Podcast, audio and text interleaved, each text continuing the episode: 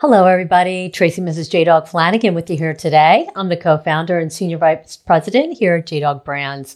Welcome back to another exciting episode of Tactical Treasures Podcast, powered by J Dog and Vet TV. Our podcast gives veterans, mil spouses, active military members, and military family members a voice in the veteran space to speak about their service, how they're affecting their communities post service, and they share with me a tactical treasure from their past that has shaped their journey in their military career, business, or life.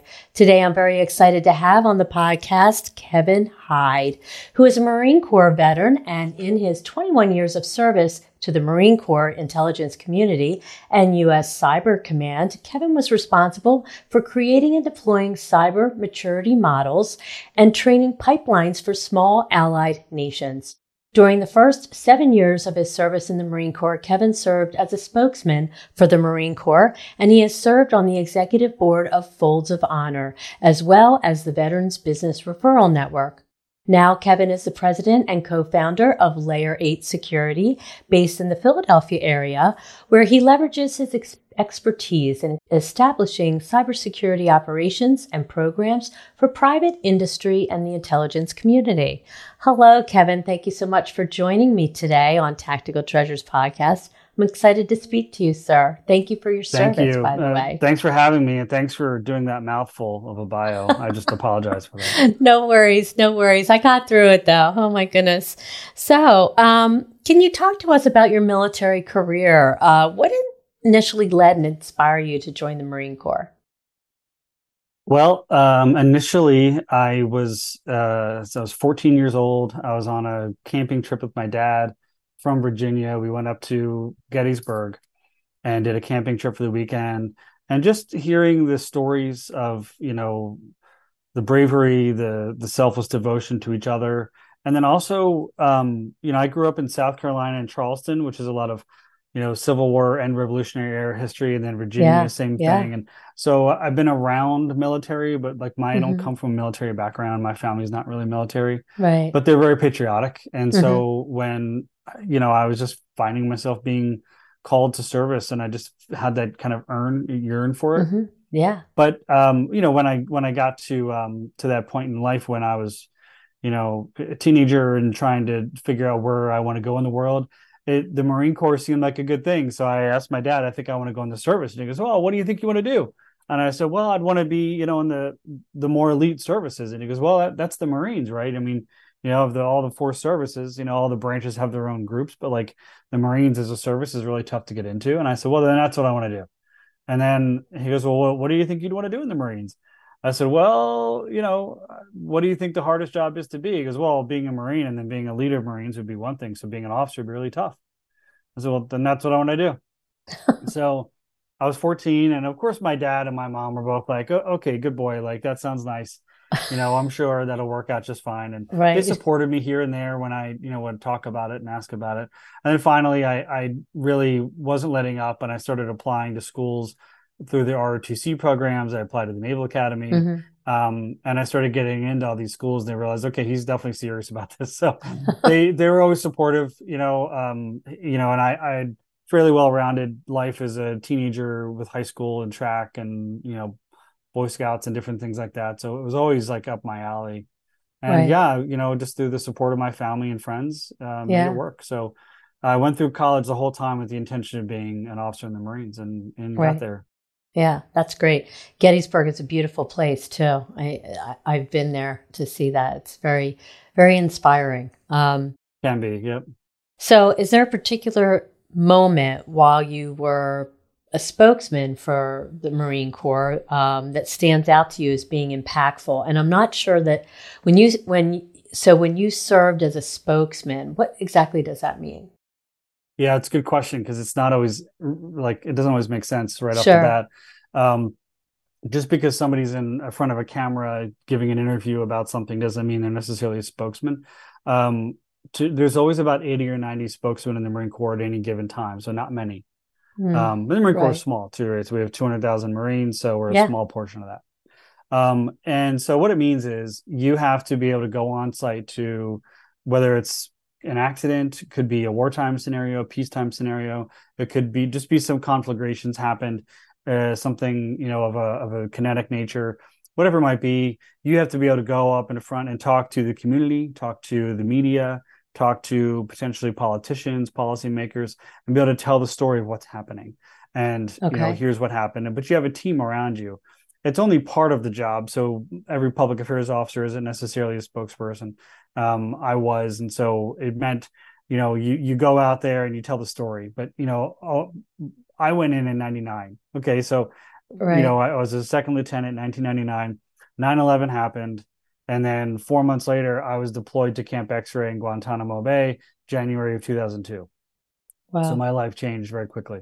Sure. Um, and, you know, a lot of my friends who were aviators, infantry officers, MPs, whatever, my artillery, they were in these training cycles, whereas I was all of a sudden individually posted out somewhere by myself, knew sure. nobody, didn't really have a clue, really honestly, of who I was around or what operations were happening. I was just told to go do this one thing. Sure. And so that was a hard part of the job was mm-hmm. you get deployed out there as an individual to go be a part of a big team, but you're not really part of that team until you've been there for a while. Um, and so we had first sent special operations troops into Afghanistan in October, late October of 01, I mean, about six weeks after 9 11. And then we started bringing home detainees, but but they had to go somewhere. So um, you know, they put them in Camp X-ray in Guantanamo Bay, Cuba. It was right. a migrant camp from, you know, to basically house refugees in the sort of immigrant circle, if you will. And, you know, my job was simply, you know, help tell the story of what we're doing, why, what we're doing to help them, what we're doing to care for them, medicine, et cetera, you know, giving them Qurans, giving them clothing, you know, medicine, whatever it might have been. That was hair raising because suddenly I wasn't on the front lines of you know, of a combat situation, but I was face to face with the Taliban. I was face to face with enemy combatants, you know, and they were right across from me, and I'm talking to them in different languages, and you know, introducing them to media to say, "Hey, you're, you're welcome to tell your story." Right? We're not hiding anything. So it right. was definitely an enlightening time because it sure. was, you know, nothing. We'd never been in a scenario before. You yeah. know, the U.S. in general. So uh, being on the very tip of the spear for that was a hugely impactful moment. Sure. Sure, sounds like it. Wow. Um, so I understand your first transition out of active duty service was a difficult one. Um, could you just talk to us through your transition experience? Yeah, yeah. Transition is tough, right? So I did seven years of active duty time, and um, while I was finishing my active duty time, I had gotten my master's degree um, at the guidance of one of my senior officers told me to you know get that. So I, I, went ahead and got a master's degree and i was going down and pursuing a career in strategic communications you know which was sort of tied to public affairs strategic you know operations and basically working with large organizations to help them tell their story. So I got affiliated with a small local, a small firm out of Virginia that had subcontractors to these military and uh, Department of Defense and government contracts. And I was doing this work, um, what I was supposed to be doing, and I, they were happy with my performance, but it was not fulfilling. And I had just yeah. been in these one conflagration after another, after another, leading Marines and other service members, you know, contributing to what seemed like a bottom line. Like I understood the impact I was having, and I could draw the line as to here's where we're trying to go as a country. Here's what we're doing in the Marine Corps. Here's what my unit's doing. Here's what I'm doing. Like it was clear. It didn't right. feel very clear. Yeah. I felt uninspired. Right. I felt um, unsure, frankly, about myself. You know, I like, well, maybe this isn't what I should be doing. And then, you know, there was some leadership issues, and you know, frankly, we're used to operating with more of a code of ethics in the Marines, and I found quickly in the civilian world they don't do that as much. Not, yeah. not, and I'm generalizing, but but some companies just don't operate like that, and I found that was tough and then I went to an internet company where I was the PR and marketing director. And again, th- they didn't have a clear direction. They didn't have a big idea of, well, we just want you to do these things. And when I would get them done and, and more quickly that they would anticipate me completing a task, I'd say, well, but how, how does this fulfill on our, on our big strategy? Like, how, how are we moving the ball forward here? And they just, they didn't really have an answer. Right. And so I started to think, well, maybe I should go be a volunteer firefighter or do something just to make sure I'm right. still giving of Sure. myself, of my time? that I feel valued, you know, valued by my leadership, but also as a as an individual? Make sure I feel like I'm contributing to something. Right. And so when my wife and I were talking about it, um, you know, eh, she said, "Well, look, it, maybe you should be exploring being in the reserves." I had only been active duty; I didn't explore the reserves because Right. I was trying to launch a civilian career. But it was really tough to to assimilate myself to you know these random like if in this one job in this internet company, if I did my job right, I would find other companies that we could sell a service to where their search results would get found a little bit faster than others. Wasn't very inspiring, you know. That just doesn't do it for me Right. So I really needed something else to to feel like I, I had a, you know, and, and then I got into a consulting company. So I went from one job one year, one job to the next, one job to, and that's not really the kind of career I wanted to have either. I don't want to be job Right. hopping. Sure. Um, but I got into this consulting company where I, I stayed for a little over two years, and that was a, a better fit in some cases and worse in others. Um, you know, it was you had to sort of be at square one, and here I was 30 years old with a master's degree and seven years of Marine Corps experience under me in a wartime scenario, and and here they want me to be like getting coffee for these consultants, and I was like, wait a minute, then oh my gosh.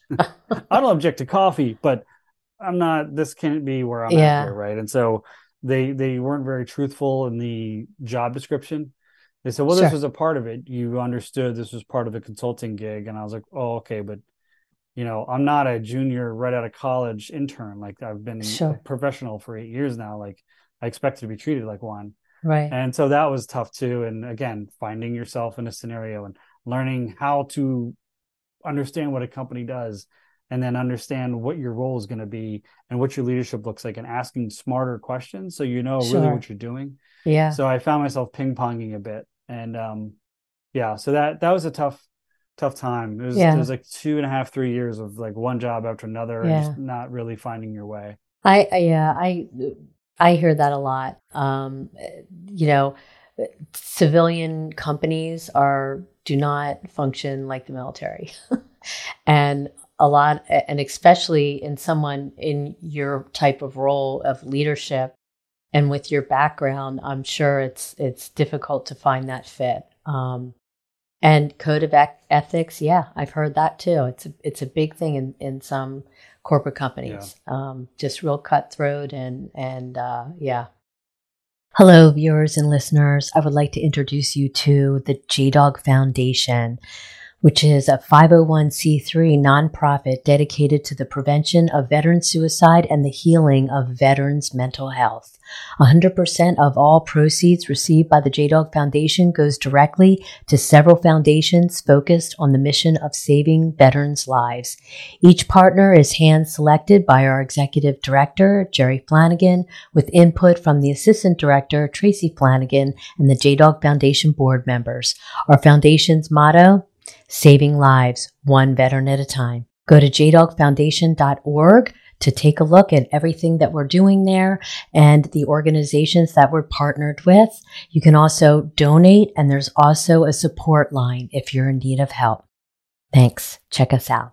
jdogfoundation.org. You also are a Marine for Life coordinator in Philly. Um, could you talk to us about this work and what is Marine for Life? I know I've heard that before, but I'm not exactly sure that I understand what that is all about. Yeah, and I'm yeah, I'm glad you brought that up because it's important. It's a really big tool that people can use. Um, so there, there, the Marine Corps has it. It's called the Marine for Life. The Army has it. It's called Army for Life.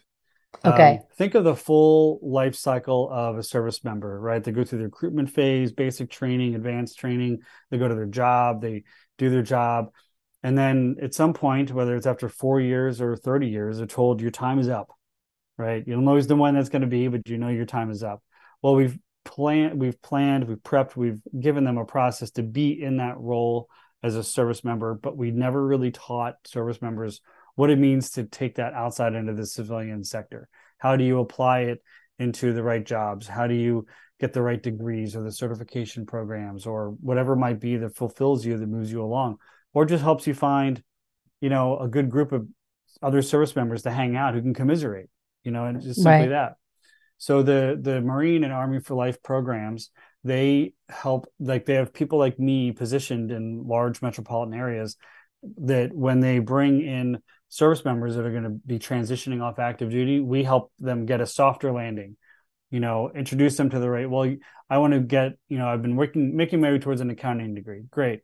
Here's a couple of companies I know with some internships you might be able to get to learn more about that field as you're progressing through your degree, so you get a job as soon as you're done your degree. Right. That that's a great example of how you can help somebody. Okay. It, it could also be that they've they just need sort of a peer group to you know help them with the interview process the resume process you know the the va and department of labor and they have a lot of programs that you when in your transition programs when you're still on active duty mm-hmm. um, yeah. on how to help you with that there's also a couple others that are dod sponsored um, these bridge programs to take you from active duty to your civilian career um, sometimes they don't work out for people and they just are on their own doing it. And because I had a tough transition, I knew what it meant to sure write your resume the right way, interview the right way, ask the right questions, be as inquisitive of them as they are of you. So those things all helped me. Um, and I had to learn on my own way because these programs didn't really exist when I was getting out. And yeah. I was just fortunate that as a reservist, and it's in a reserve position, so it was a reserve job. So I'm fortunate that I was able to do it as a reservist. Now I did it from 2016 to 2020.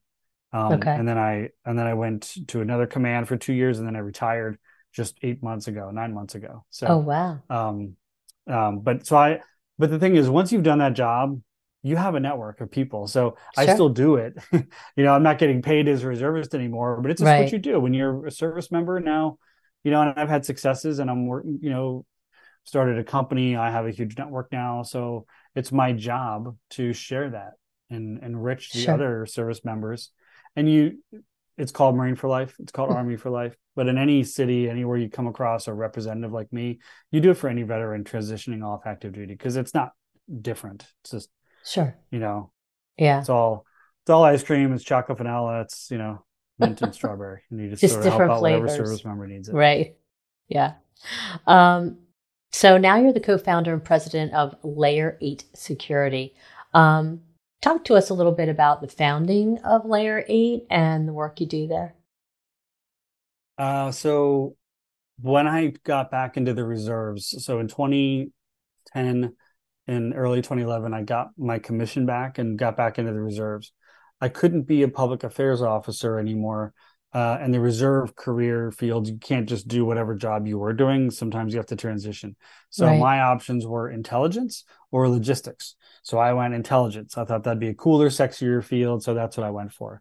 Sounds cool. So, right? I know. And I even talked yeah. to a couple of logos and Intel guys, and I even said to them, like, well, what do you think? And they're like, are, are you stupid? Intel. Like even the logos were like, go Intel. So I so I did Intel and a friend of mine, uh, Jeff Lipson, was really um, influential in helping me get my commission reappointed, find a reserve unit. He'd been introduced to me when I first got off active duty from a local network contact. And so we'd always maintained a friendship and affiliations. When I wanted to get back in, he helps me through the process. Well, when I got back into the reserves, I got into an air unit. I became the chief intel officer there.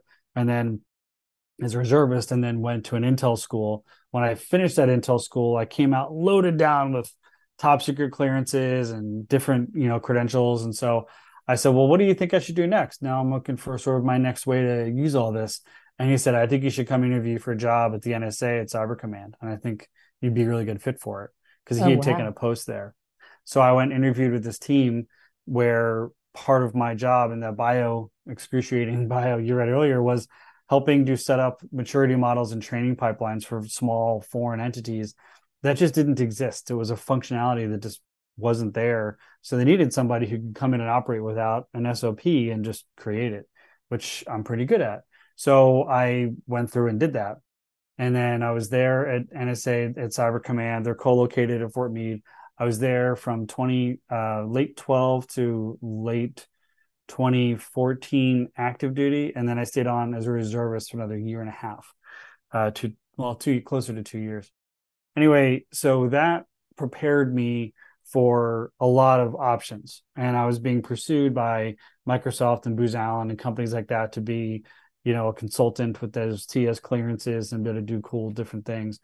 But frankly, I didn't really want to go that route. And I didn't want to live in the DC metro area. I wanted to stay in Philadelphia. So Jeff and I were talking. He was in the same boat. He was you know, working his way out of active duty, and we were going to both demobilize at the same time. So we said, well, I think we know enough to do our own thing. And what what you've he's got a lot of experience in the intelligence communications, the IT field, and the civilian side.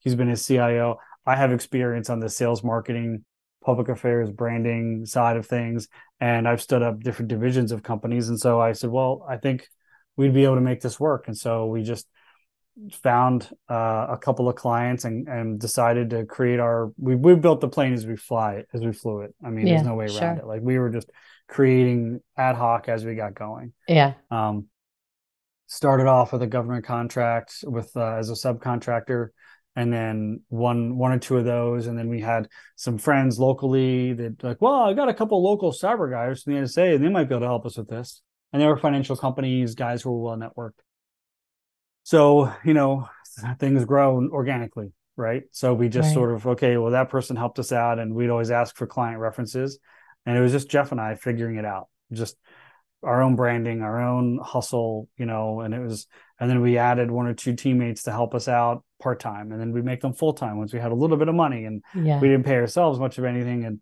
you know we would just do whatever we could to bring people in and we just grew it by hook or crook and just got yeah. it got it going yeah, I hear you. That's how J Dog was born. Just yeah. ad hoc, figuring it out as you go. exactly. Yeah. Um, so that's uh, really that's really great.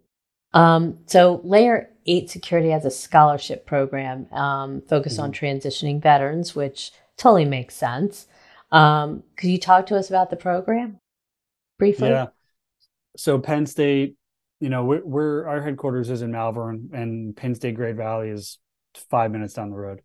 Um, Jeff actually got his master's degree there. We have a bunch of Penn State graduates in the company, um, and so when Jeff and, and his family have also come from a, a place of uh, setting up some endowments and scholarships within Penn State, mm-hmm. and so you know, frankly, the COVID years weren't bad to us. Cyber crime increased, and there was sure. more call for our services. So you know, we we prospered through those times from a business standpoint. Not that wow. it was a prosperous time, but you know, we had a lot of business come in the door. So you know, we were to hire a lot, and we also could see that the training was still needed. There weren't a lot of people that still had the right cyber degrees to work in the field. So we right. said, well, we can do something about it. So we started this scholarship. This was Jeff's idea. He said, well, why don't we create you know a scholarship and have them award it to a veteran who wants to get into cybersecurity, and that will be what you know what helps them get their start. So that's what we did. So we started up the scholarship, and you know we've uh, been using it every year and trying to roll in whenever we can. You know, if we can help out those students with an internship, either at our company or somewhere else, you know, we do that. But we try to be an active participant in their uh, foray into the cybersecurity field. So they have a, a great first start. Wow, that's really great. Um, awesome. Hello, viewers and listeners. Thank you so much for tuning in to this episode of Tactical Treasures podcast. We are currently speaking with Kevin Hyde, who is a Marine Corps veteran, having served 21 years in the Marine Corps intelligence community and U.S. Cyber Command and he is the co-founder of Layer 8 Security, which is a cybersecurity advisory consulting and technical services firm that arms businesses with practical compliance, risk management, and security program strategies. Layer 8 Security's staff has received extensive experience and training from operations serving in the National Security Agency, U.S. Cyber Command, DoD, Special Operations, Defense, and private industries. They have served at home and abroad, and many of them still serve our country today in the military reserve. Layer 8 Security also established the Layer 8 Security Scholarship in Information Science an annually funded scholarship that provides $2,500 a year for five years with preference given to United States military students, including veterans, active duty, reservists, and National Guard. To find out more, go to layer eight, and that is the number eight, security.com to see all the services they offer and to learn more about the scholarship program. Now back to the podcast. Let's dive into your tactical treasure. Um, what mm. we'd like to share with us today. Well, when um, when I was having the prep call, you know, a, a, little bit ago, and I and you know had to think out, okay, well, what would I consider it? I had one that I thought was, um, I, there's a there's a lot I could pull from. Right? So you know, I, I keep mementos, you know, your first pair of you know original boots. I still have those. Like, oh wow! You know, I still have my original pair of camis that were my first Marine Corps name tags because when you earn that title after the Crucible, they give you your name tags, your EGA. So I have those things. Those are important to me. Sure. But you know, the thing that I when I thought about it, when I'm most proud of, um, is honestly my marriage. Um, and so my my wife has been with me since 1999. We met in 1999 I was not yet a second lieutenant. I was about to be commissioned in a couple months. And so she stayed with me uh, throughout my training pipeline. I went to the basic school, went to Pensacola, then I went to Fort Meade, then I went to Yuma, Arizona, where I got stationed for my first three year tour. But we got stationed there in May of 2001. And in August of 2001, we, she'd moved to two different cities with me, and yet I hadn't even proposed to her yet. Oh my um, But we just sort of knew. We just knew each other. You know, while it didn't necessarily go unsaid, but but we knew we were gonna. We just knew from the instant I was 22, she was 21. We just knew we were gonna be together. So my tactical treasure, um, when it's a pair of dog tags. When I was um, in August of 2001, I went to my headquarters uh, battalion squadron office and I said, I need a pair of dog tags made. And I said, certainly, sir, fill out this form. And so I filled out the form and I gave it to the to the admin chief. And she looks at it. She goes, "I'm sorry, sir. What is this?" Uh, she didn't understand because the one dog tag I had made for my wife, but the, in her name and her stats with her new last name when she married me, but the other one said, "Will you marry me?" And so I made her a pair of dog tags and she still has them and they're you know they stay in her jewelry chest and she wears them from time to time and these are still the ones that uh you know so we i, I love it. was sitting in my living room one august night in yuma in this hot hot summer. And you know we just finished dinner watching jeopardy where all romantic stories you know start of course. And so i um just i was being i was being so weird. And you know so i you know i I had these sitting in a drawer next to the couch where we usually were hanging out at night. And so I sat on the arm of the couch and she's like, Kevin, why are you sitting in the arm? Of the... You never sit there. It's weird. Go sit down. And I was like, no, I was just, you know, leaning up here. Said, just go sit. She was like yelling at me because I wasn't, I was sitting weird on the couch. I was like, oh, you know, so I, I turned the TV off and I opened the drawer and I, and I pulled these out. And so I said, hey, I got you these. There's, oh, that's cool. And she goes, well, but, but that's not my name you know, it had her new like you know, her her last name was Quimby and I mine is Hyde. So was but that's not my name. And she saw this and I was kind of like, look at the second one. so, so, she looks at the second one and she go, you know, of course, breaks down into tears. Oh, of course I'm married, of course, you know, and so, you know, that was it. So, but these have been, you know, probably if I had to run into my house and grab something, you know, it's on fire, this would probably be one of the two or three things I would want to grab. Wow. Um, but they, you know, the the marriage, a military marriage, is very, very, very tough. Um, it is. She's endured it gracefully and with a lot of strength, and and uh, you know, been really great um, life partner, financial partner, co-parent. I mean, all of it. You know, and and she's kicking ass in her career, and you know, she supports me and mine, and vice versa. So, you know, I'm I'm fortunate to have her, and my life and and my life partner. And so you know this is probably one of the things i i treasure the most. Wow. Well that is so special. What an amazing treasure. And she sounds like an amazing lady. Um, i've i have spoken to um, a lot a couple you know i've had several mil spouses on on my tactical treasure hmm. podcast mm. and the stories that they tell and um, I just my hats are off to them because they are they are like rock stars. They are just you know the whole backbone of the family and holding it all together and doing so many things and you know managing you know even their mental health you know as their husbands deployed or whatever it's it's just or spouse I should say because there are there are male mm-hmm. uh, spouses um, yeah it, it's a lot it's a lot that they that they go through and and uh, try to make sense of life and hold it all together. And uh, so, uh, yeah, they're just they're all amazing women. Women, and I I just love that. Uh, you know, t- you guys have been together for such a long time, and that she has stood by you. That is just amazing. How special. Yeah. Well, thanks for saying so. And you know, military spouses. I can tell you, even to go back one when we talked about the Marine for Life program.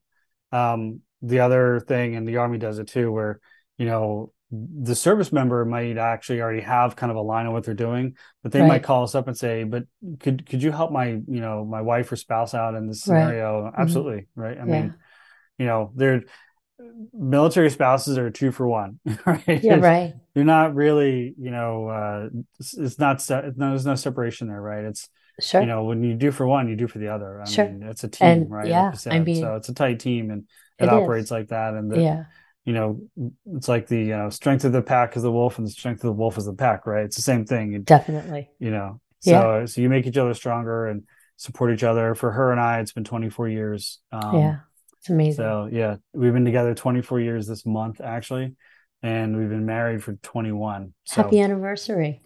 yeah, thanks. Awesome. Yeah. That's great. Yeah. yeah. Um, it's true. I I have had the privilege of uh, working with the Amplify program through Hiring Our Heroes. Um, mm, nice. They used Good. to have a they used to have a mentor mentee um, kind of session. It was an hour session, and all the mentors were volunteer, and I I was one of the mentors and you know, I've had the amazing pleasure of meeting some incredible male spouses who have sacrificed and put their career on hold and um, are now trying to figure out, you know, their next steps as, mm-hmm. you know, they're able to finally, or, you know, they're in a situation where, you know, their spouse is, you know, getting ready to retire. And, and so, yeah, they they need help as well because they do sacrifice and um, and they serve as well, right alongside of of their spouse. So it's right. uh it's important, and I'm glad that that you provide that for them through the Marine for Life or Army for Life. That's really great that that you do that. Um, yep. So before before you go, um, I, I would love to hear what advice you would have for you know your fellow veterans who are struggling post service because you you struggled to transition and and uh, we come across a lot of veterans in our JDOG community um, mm-hmm. who eventually find business ownership through us um, that have done the same thing you've done, ping ponging back and forth, job to job, trying to to you know forge their way and make a difference or feel like they're part of that team again and and you know even being in combat you know doing that sort of thing and then coming into civilian life it, you know and in a corporate america job it, it can be very disheartening um, would yeah. you have any advice on on how they should go about things so yeah and you know i would there's a couple things that there's always you know there's there's always this thing about advice and opinions. Everybody has one, right? Sure, um, right. I won't say the rest of that statement, but yeah, the one thing I think is true for most is um, don't do it alone. If right. anything out there, if I could tell anyone just one thing to listen to, don't do it alone. Surround yourself with even one good friend, compatriot, mentor, somebody who can, you know, listen to you, guide you, um, you know, you can bounce ideas off of. Hey, I think this is what I'm going to do. I think, and you just never know um, what what is going to come your way. But if you have some people around you trust and you know have your back, that right. makes all the difference. Yeah. So while I could say to somebody, find your, you know, get into a good intern program, get a degree, you know, get into an apprenticeship program, you know, um, those are all good ideas. But the one thing that sure. is consistent is find a friend, find somebody who's got your back. It might be your spouse, a boyfriend, girlfriend, whatever it might be. It could right. be, you know, even a child, depending on, you know, ages and whatever. But it definitely something that will make the biggest difference is knowing you're not alone. Yeah. For a lot of service members, I was that person for them. They didn't like, you know, have anybody else. They right. they were sure. single, they were in their 20s or whatever, and they'd done their service and worked their way through, but they didn't really have somebody that could, you know, bounce ideas off of. And that's my job in that Marine for Life role right. to help them with that, be that person for them. Yeah. So I would do that with, you know, as it would be an honor, uh, frankly, where somebody says, "Well, then you're my guy." Well, great. Right. You know, then I'm yeah. then I'm it. So let's do it. Right. You you trade text numbers, you start, you know, pinging each other things and you know, after a while a friendship ensues and friendships amongst veterans tend to go pretty quickly. So, yeah, sure. you know, you tend to move pretty quickly through those friendship sort of gates, if you will. And um, so I definitely say doing getting a friend, not being alone is definitely the biggest key because no matter what happens, and it's always going to be rough in some way, shape, or form. Sure. At least you're not alone. At least you've got somebody there to work with you. Yeah. Yeah. That's great advice. Yeah, definitely. Um, before you go, can how can people find and connect with you and where can they find out more information about layer 8 security yeah great so t- so two answers to that then um, yeah one you know i'm i'm on linkedin. Certainly it's the only social media platform i'm on. I'm on linkedin but i'm really responsive and i have a good network of people and i'm always willing to share. So you know kevin hyde on linkedin is a good way to get a hold of me. Um, kevin.hyde at layer8security.com is my email address. So people are welcome to ping me there. And then the other piece I would say uh, about Layer 8, um, our website is layer8security.com. So layer, the number eight, security.com. Um, you know, we're headquartered in Philadelphia, but we're a national company. Um, we have employees and clients scattered all over. Um, you know, we're not even necessarily a, a, virtual office, but we have a lot of client, a lot of clients and people that are remote. So we are all over the place geographically. I'm travel quite a bit, and so you know, I find myself in a lot of different cities that are actually very veteran friendly just because we tend to have our networks there. So right, we tend sure. to be where those locations are. Yeah. And then for layer eight, you know, we're a cybersecurity company. So we perform the actual cybersecurity services that companies need done. Um, we, we don't sell software, we're not a reseller. Um, okay. Kind of like I just said, we're you know you need a, a best friend, a partner to take you through that transition process. We do that for our clients in the cybersecurity world. Okay. We help them put a cybersecurity program in place, write the policies, train their people, get the right software, get the right defenses in place, so that they can defend themselves from a cyber attack, and so right. they can comply with HIPAA and SEC and European privacy and state and U.S. privacy laws and you know they need to be compliant with all these things in order to be in business. So we sure. help them do that. We are their partner. And okay. so we have a, a, company of not quite 40 full-time employees. Oh wow. And uh, we employ you know uh, we're not veteran only um, but we are we have a lot of veterans here you know probably 25 percent of the company or so is veteran. Oh wow. Multi-service awesome. you know um, but you know we we are we are good friends and good partners for our clients and our partners around us. So there's a lot of companies that might be in the IT world, or you might be a lawyer or an accountant, and you need a good cybersecurity firm to bring in. We're not a reseller of anything, so our partners like to use us because we don't come with an agenda. We're here right. just to, well, what do you need done? You know, and right. we can just give out what we need to do. We don't have to resell anything, you know, software, hardware, none of that. No right. cloud services. We just are there to help facilitate and and be good parents for our partners and our clients, basically. Right. That's awesome. That's great. Yeah. Um, Kevin, it has been an absolute pleasure speaking with you today. Um, I love your tactical treasure. Tell your wife I think she's amazing. And we'll do. yeah, I and uh, so it's great talking to you and, and thank you so much for taking the time to come on. I really appreciate it. Thanks. Well, I appreciate you having me. Thanks for having me on. Um, you know, what was nice about being on here is it made me reconnect with some of the things that I haven't thought about in a while. Oh, that's um, neat. And so that was it's a treat as well. So, you know, I can't wait to uh, share this with my wife. I'm sure she'll, I'm sure she'll correct my story in some way, shape, or form. But I, uh, you know, um, uh, thanks for for the opportunity to share with you and, and your audience. Oh, that was great. It was great. Thank you so much. I really appreciate it. Take care now. Good. Bye. Thanks so much. Hello, viewers and listeners. Thank you so much for tuning into this episode of Tactical Treasures podcast. We've just finished up an amazing conversation with Kevin Hyde, who is a Marine Corps veteran with 21 years of service to the Marine Corps in the intelligence community and U.S. Cyber Command. He is also the president and co-founder of Layer 8 Security, which is a cybersecurity advisory, consulting, and technical services firm that arms businesses with practical compliance risk management, and security program strategies. Layer 8 security staff has received extensive experience and training from operations serving in the National Security Agency, U.S. Cyber Command, DoD, Special Operations, defense, and private industries. They have served at home and abroad, and many of them still serve our country today in the military reserve.